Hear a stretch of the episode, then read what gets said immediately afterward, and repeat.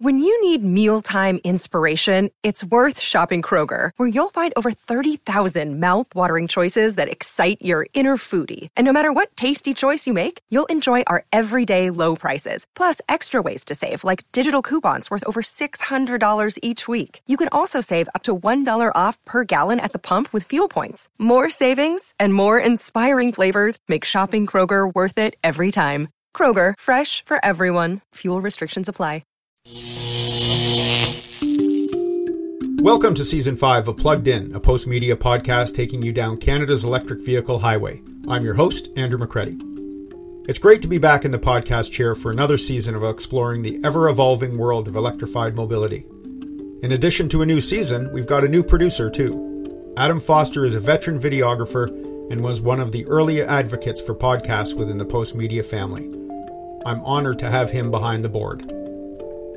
For the kickoff of Season 5, we're tackling what is the most important aspect of the country's growth in the adoption of electric vehicles charging infrastructure. A robust and reliable charging network is essential for the widespread adoption of electric vehicle ownership in Canada. My guest has spent the last 15 years immersed in establishing and expanding the country's charging infrastructure and is a bona fide expert in his field. Jeff Turner is the director of clean mobility at Dunsky Energy and Climate Advisors, a Canadian firm that supports governments, utilities, and other organizations in their efforts to accelerate the clean energy transition. The company recently produced a study on Canada's charging infrastructure readiness for the federal government. Since 2007, Jeff has conducted extensive work on electrifying personal vehicles and fleets and tackling key challenges related to charging infrastructure and grid capacity. Prior to joining Dunsky, Jeff worked at PowerTech Labs, a subsidiary of BC Hydro, where he led EV charging infrastructure initiatives, supported EV adoption within corporate and government fleets, and contributed to the development of utility and government programs and policies.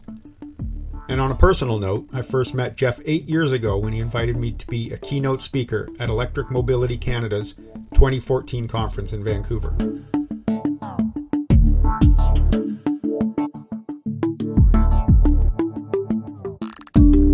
Thanks very much for joining us today, Jeff.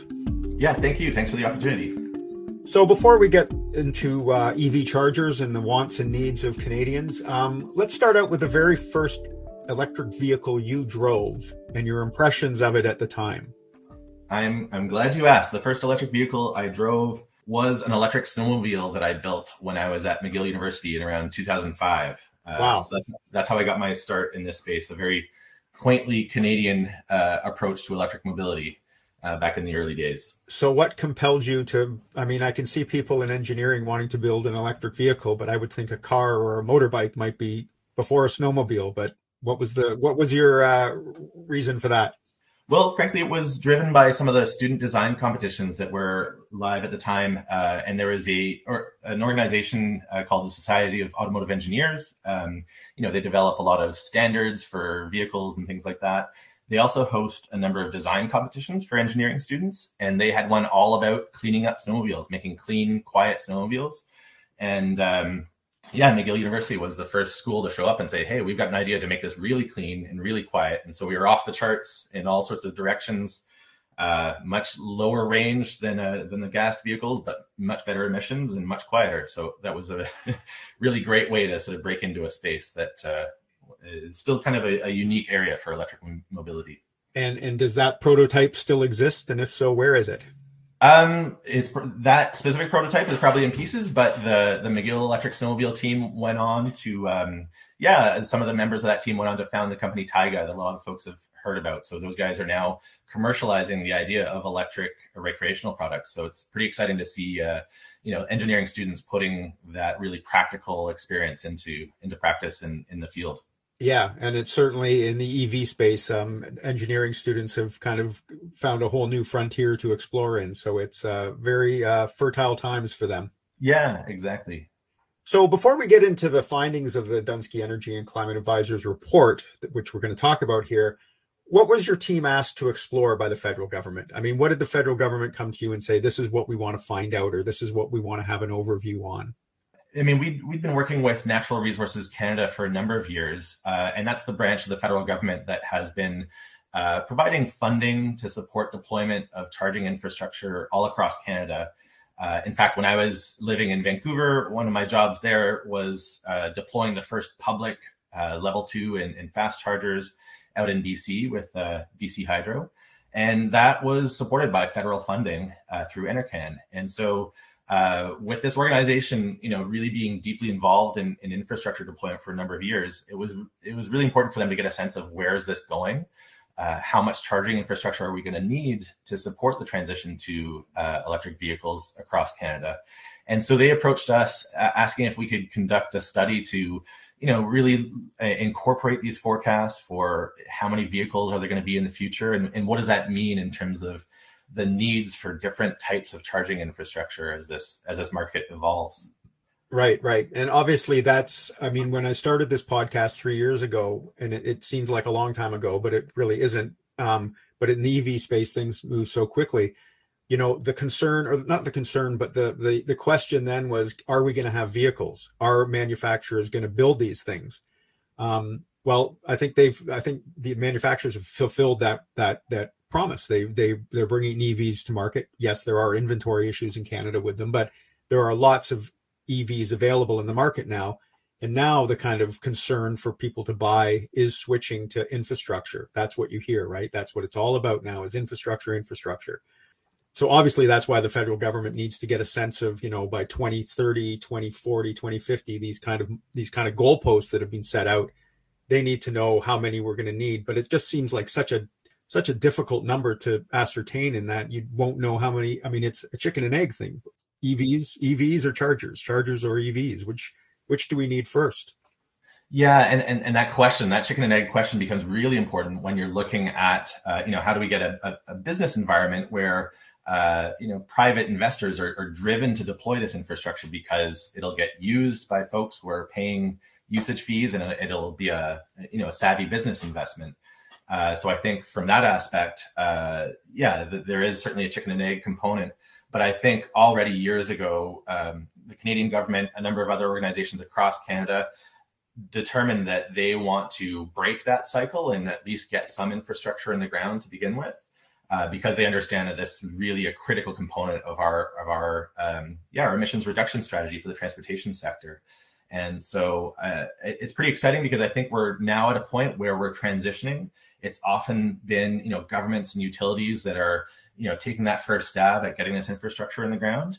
But over time, as the market evolves, we are seeing an increasing level of interest from uh, whether it's retail outlets, gas stations, uh, automakers themselves obviously have a big stake in the game and are starting to invest in this stuff.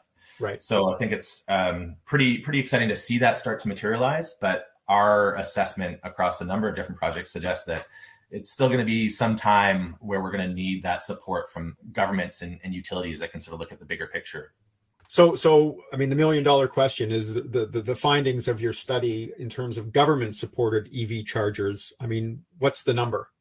Uh, well, I, would say it's it's a, a, number of different numbers, and, and honestly, one of my um, regrets with this uh, analysis is that it's it's kind of hard to present in a really simple way. It's uh, politicians really love to have one headline number that, can, that they can talk about.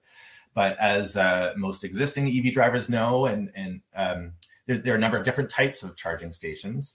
Uh, they're the kinds of chargers that you would use at home. Uh, there are chargers that you might use while you're at work or parked somewhere for a long period of time. And then there are fast chargers that you use for, say, half an hour to 45 minutes for a quick top up to go on a long trip. Um, and so all that combines into one headline number. But for me, it really makes sense to kind of break this out and, um, you know, talk about we're going to need somewhere on the order of 14,000 fast chargers by 2030, somewhere on the order of 200,000 uh, public level two chargers by 2030. Um, but you know there are a lot of factors at play here, and uh, that may, might be a helpful benchmark to keep in mind. Uh, you know, 2030 is just a few years down the road.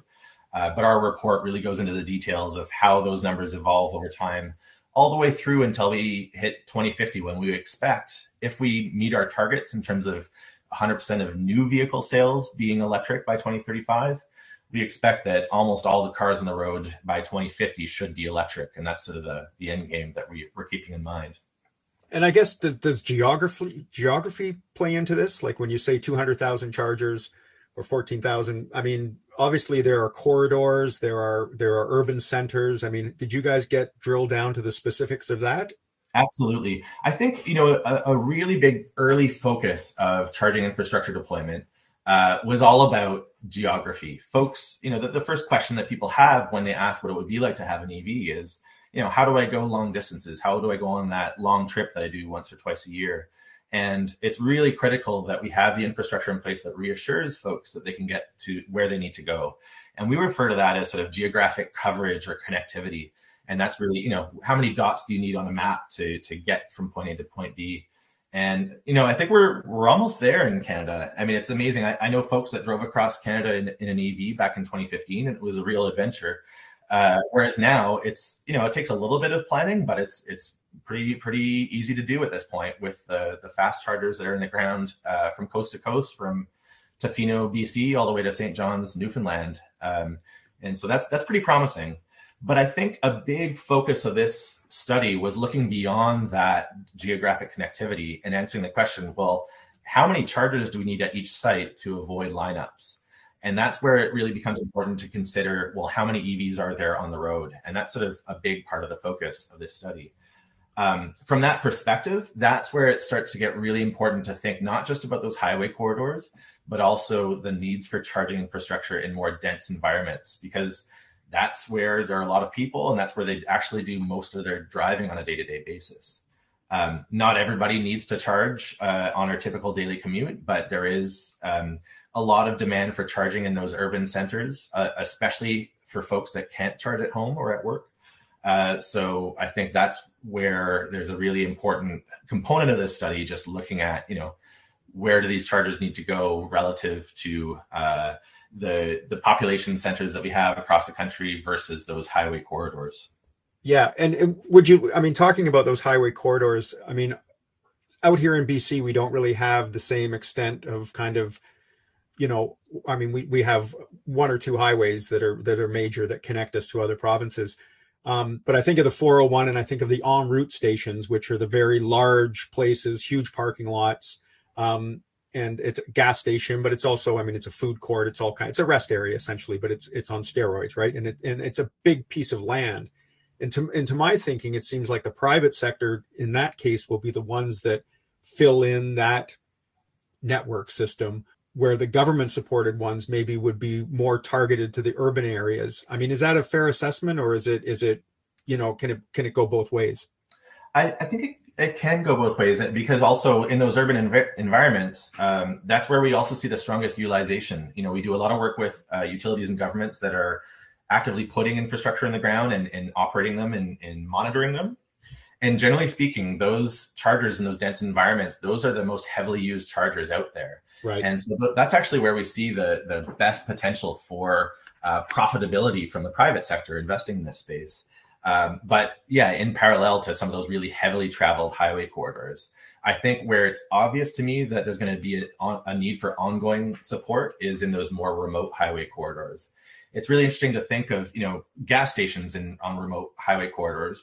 The really big difference is that, you know, the, these gas stations are usually in, in small towns that happen to sit along those corridors those businesses might have to handle, you know, peak travel volumes on some days, but they can also count on the captive audience of local residents.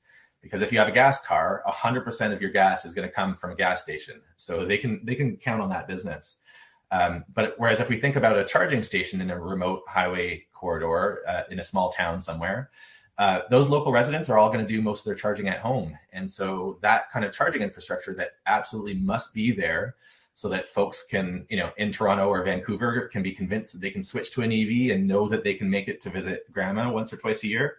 Uh, they need to see that charger on the map, uh, even though they're hardly ever going to use it. So that's where there's a real sort of catch 22 in terms of the business case for investment in charging infrastructure that I think uh, there's going to be a long-term need for government and or utility support for infrastructure in those types of locations. Right, and and also I guess there there are. I mean, when you look at EV sales in Canada, it's essentially, I mean, an urban situation from Vancouver, Montreal, Toronto. So those outlying areas are kind of going to be the ones that get last service. But in a way, a lot of city dwellers are waiting for that to get service simply because that's where they want to go eventually in their EV. So it's it's it's it's a really kind of um, it's a very complicated puzzle to solve the growth of charging. Yeah, absolutely, and, and I think we're getting to a point now where you know this this might have started as very much uh, you know a, a left leaning urban dweller uh, enthusiast market, uh, folks that really wanted to reduce their emissions. Yeah. Um, but I think we're really starting to see a bit of a change there, and um, yeah, whether that's bipartisan support from both sides of the political spectrum or just growing interest from folks in other de- demographics that are you know, going from seeing you know a handful of EV models on the market that automakers are are are putting out there here and there, to now getting to the point where you know uh, Ford CEO is telling everyone that the best uh, F-150 they make is the the electric F-150 Lightning, and really sort of selling this thing not just on you know the benefits of reducing emissions, but of it being genuinely a better product. Um, I live in a rural area and I interact with a lot of folks that aren't as you know excited about emissions reductions as I am, but I'm definitely starting to see more of that just natural demand for these products that are increasingly being marketed just based on their their capabilities and and honestly the the cool factor, which is kind of a new thing compared to when I was uh, working on EVs, you know, over over 10 or 15 years ago. Andrew and his guest will be right back after this word from our sponsor. So obviously, um, money plays into this, and, and, at a government level. I mean, did you guys put forth a cost estimate to to achieving those uh, charger goals that you presented? So that wasn't really the, the main focus of our analysis here, um, but we recognize that that's obviously going to be a top question. And so we did, you know, throw out some hypotheticals and, and just said, well, hey, if we need so many fast chargers and so many level two chargers, um, and we have some rough estimates for about how much those things cost to put in the ground. We came up with a rough number of about $20 billion uh, over the next three decades. And we, we know that's not an exact number. We've seen firsthand how much those installation costs can vary significantly depending on the number of factors.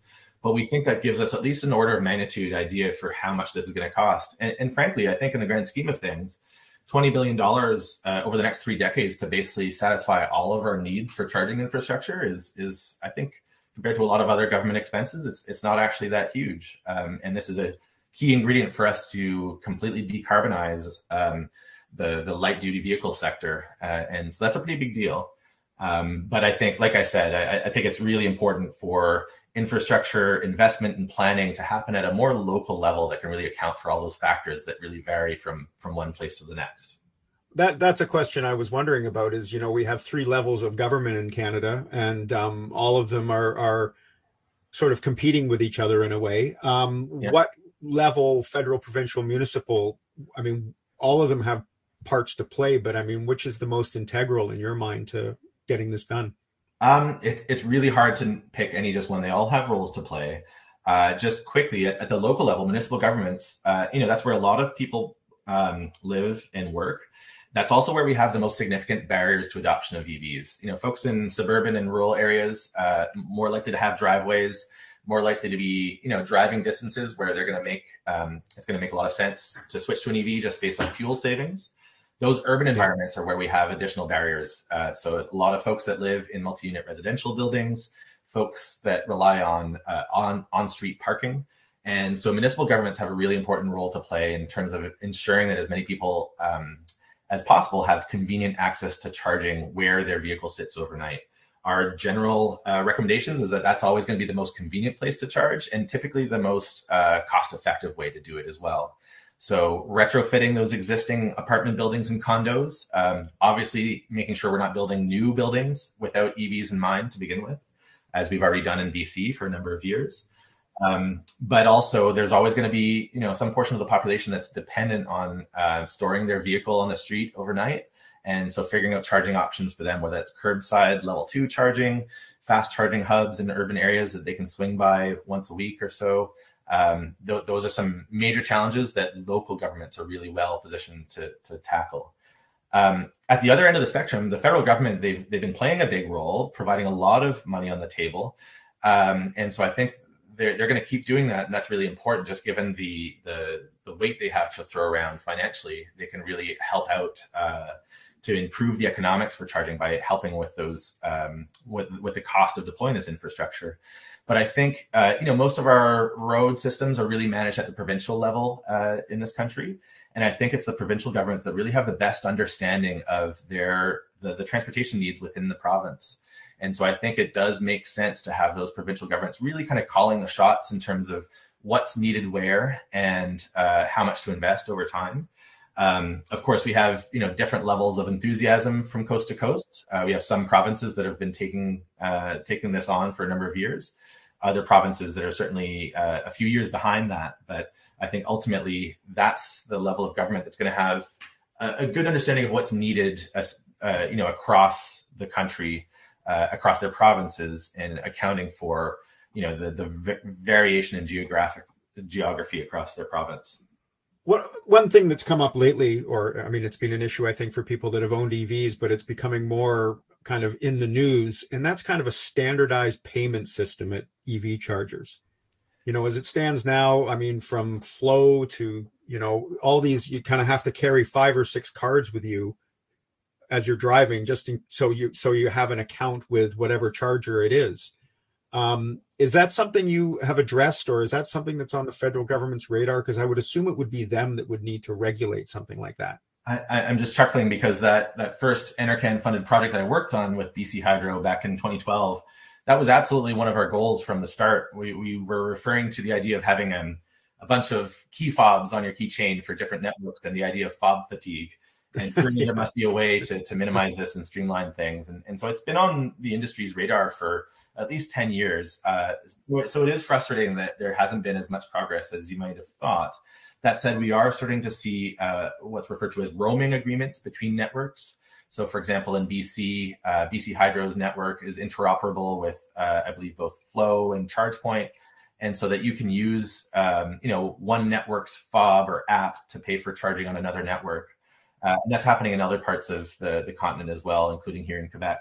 Um, so that's that's one of the options. Um, but I, I, think you're right that there's still room for improvement. You know, I, I convinced my in-laws to switch to an EV. They love it uh, because, of course, 95% of the time they're just charging at home, and, and that's easy. But once in a while, they do go on a road trip, and I just get a little bit of cold sweats when I think about them. You know, they're not the most tech savvy, so having them figure out how to you know download the right app and and uh, enable charging. So far, it's worked out. I think we're you know we're, we're making improvements and uh, but I, I think that is an area that definitely needs some work um, another thing that kind of comes up as you say people you can drive across the country no problem now with an ev with an ev you you can set up your your you know your nav system to pretty well tell you where to go and where to charge. Um, you know increasingly with more people in evs the the charging network in some places hasn't caught up and suddenly you've got lineups. Um, but another one, another thing I'm hearing from from listeners and from readers is there's an issue with reliability with some of these chargers. So in other words, there's you know it's advertised on your app that it says there's four stations there or four chargers at the station. You get there and two of them aren't working. Um, there's a Petro Canada near me, and for the first three four months, one of their DC fast chargers was consistently down. Um, teething pains possibly, but that's something too that it seems like you know the the, the fuel sector is regulated you know a hundred times whereas this isn't really regulated yet. And i'm wondering if that's something too that will be coming is this kind of this standardized um, um, kind of licensing system but also kind of like a service checking system. Yeah that's a that's a really great point. It's it's so important. And i think it's um, france Lampron from hydro quebec who who coined the the idea that a broken charger is even worse than no charger at all because you get people planning their trip around it and then they get there and their, their plans are turned upside down. Uh, so yeah, it's, it's absolutely critical. I think the only thing that's been constant throughout all this is that every new player that gets into this space tends to underestimate how much work is required to keep this infrastructure running reliably. You know, these are pieces of equipment that are being charged by, um, you know, used by a number of different users uh, who are maybe first time users. Uh, connectors get dropped. They're in uh, all sorts of different climate environments. So it's um, yeah, it, it's it's really important and it's it's pretty hard. But I'd say that there's uh, you know a shining light. There are a number of players that have been doing this for a number of years and who have figured out how to really get their infrastructure running reliably. Uh, I, I, think of um, my former colleagues at BC Hydro, who at this point, you know, ten years down the road, they've they've really gotten into the rhythm of it, and they have the systems in place, leveraging the capacity of, of the, the organization to really make sure they're responding quickly um, and and uh, making sure those chargers are available as as much as possible. Likewise with Hydro Quebec, they really recognize the importance. If, if they're going to invest in this stuff, it's because they want to enable adoption of EVs, and reliable infrastructure is absolutely critical to make sure. Um, uh, folks are able to make that switch, especially as we move past these early adopters that are maybe a little bit more forgiving of, of uh, hiccups along the way. Um, so far, I think the federal government, you know, the funding that's been available from NRCan has been, um, you know, av- available to a wide range of actors, and it's been on them to present uh, their plans for how they're going to operate and maintain the infrastructure. But I think going forward, there's probably going to be more attention and more kind of hooks in place to make sure anybody receiving funding is really going to be held uh, to certain minimum requirements. Uh, because yeah, this is this is absolutely a key piece of the puzzle, and uh, yeah, I'm looking forward to uh, being able to encourage my in-laws to go travel wherever they want, and, uh, and it being sort of the, the standard assumption that they'll run into, uh, they'll, they'll, be able to charge wherever they need to plug in. Yeah, I think what I, my advice to people is you got to pack a little patience, and um, you know that's always been the case of owning an EV. It's a it's a totally different kind of um, environment when you're when you're when you're driving one and operating one. So you're right the early adopters are willing to but now there's so many people that just think okay i'm going to buy one but you know the the magic bullet is i want to just fill up like a gas station and and you got to get your head around the fact that we're not there yet. Yeah exactly and i think anything that we work on um, whether for local governments or utilities or other levels of government it's always with an eye towards growing this beyond those early adopters and thinking through you know what is it going to take to get the, you know, it's something like 98% of the rest of Canadians who aren't yet driving an EV. You know, new vehicle market share is higher than that. But in terms of the vehicles on the road, it's still the vast majority of people who so far have still been convinced that a gas car is the best bet for them. So we really need to think of it from their perspective in terms of solutions that are going to work and, and convince them that this is uh, something that can fit with their lifestyle. Okay, one last question to you. And to that point, um, in your mind, I mean, what what will signal that we've re- reached a tipping point with EV ownership adoption in Canada? I mean, is it a is it a, a, a volume of sales? Is it is it uh, the number of vehicles available on the market? I mean, what what in your mind will think? Okay, we've we're we're on the downward slope of pushing this rock up the hill. I mean, you know, so we, we do a lot of projects where we're developing forecasts that include that classic S curve of adoption, where we're, you know, moving through those early innovators and trying to get on that steep part of the S curve where the number of vehicles that you're seeing on a daily basis is really raising your awareness and, and, and seeing, um, yeah, yeah, seeing, seeing the technology and how good it can be for, for, um, uh, yeah, anybody that needs to get around uh, in an affordable way. To be honest, in some ways, I think we have passed a tipping point. Um, it, critically, with uh, the enthusiasm from the automakers, um, you know, we've seen, like you said, for years there's been a, a long, uh, a lot of challenges in terms of getting your hands on a, on a vehicle, and that, that still is the case today. But we're starting to see a real shift in the level of enthusiasm from the automakers who, um, you know, for a number of years might have been, you know, dribbling out new products here and there, but we're really at a point where some of the highest volume products, uh, you know, segments like mid-size crossovers, like the Chevy Equinox and the, the F-150 that I mentioned earlier. Um, yeah, just the level of enthusiasm that we're seeing from automakers suggests to me that we've already passed a pretty important tipping point. Um, but yeah, I think, you know, it's still in, maybe I'm a bit biased because I'm here in Quebec. You know, I, I was in Vancouver a few months ago and it's pretty exciting to see the number of EVs on the road there, but it's a different story in other parts of the country. So I think you know we'll, we'll be at a tipping point when you can walk into any given dealership across the country and be delivered a pretty compelling sales pitch from somebody who has EVs on the on the floor and is uh, convinced that this is something that they really want to sell and uh, will really help those curious uh, late majority folks who are just maybe EV curious and not quite as committed as us early adopters and find a salesperson who can really push them over the edge. I think that'll be a really critical point. Well, thanks very much for talking to us today, Jeff. Yeah, thank you. It was really fun. That's Jeff Turner, Director of Clean Mobility at Dunsky Energy and Climate Advisors.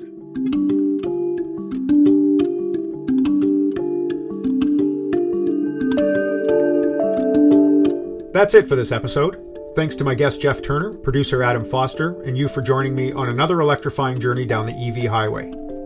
It can't be overstated how critical the establishment of a charging network, both within urban areas and in rural and outlying communities, is to Canada's EV revolution. Our country recently received a failing grade, 13th out of 14th, in the latest EV Readiness Index, an annual analysis that assesses nations based on their supply, demand, and policies for EVs. Clearly, we need to do better.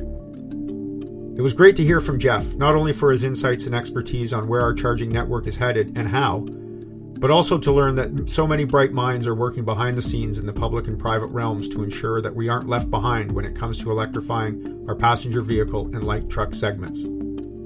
Suffice to say, billions of dollars are required to make that happen, as is the political will at all levels of government. As Jeff noted, federal, provincial, and municipal officials have important and distinct roles to play, as does the private sector. The automotive companies have fulfilled their end of the bargain by bringing electric vehicles to market granted, still at a bit of a premium price. So the focus now shifts to building out the infrastructure to support that growing fleet of EVs. This important subject will be the topic of future episodes of Plugged In, I'm sure. We always welcome your comments and criticisms via email at pluggedin at postmedia.com.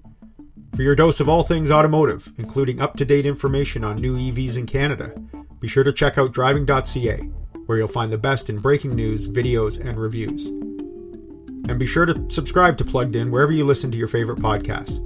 That way, you'll never miss an episode, and you'll also be able to listen to all the episodes from seasons 1 through 4. The next episode goes live on Wednesday, September 28th. Thanks for joining me.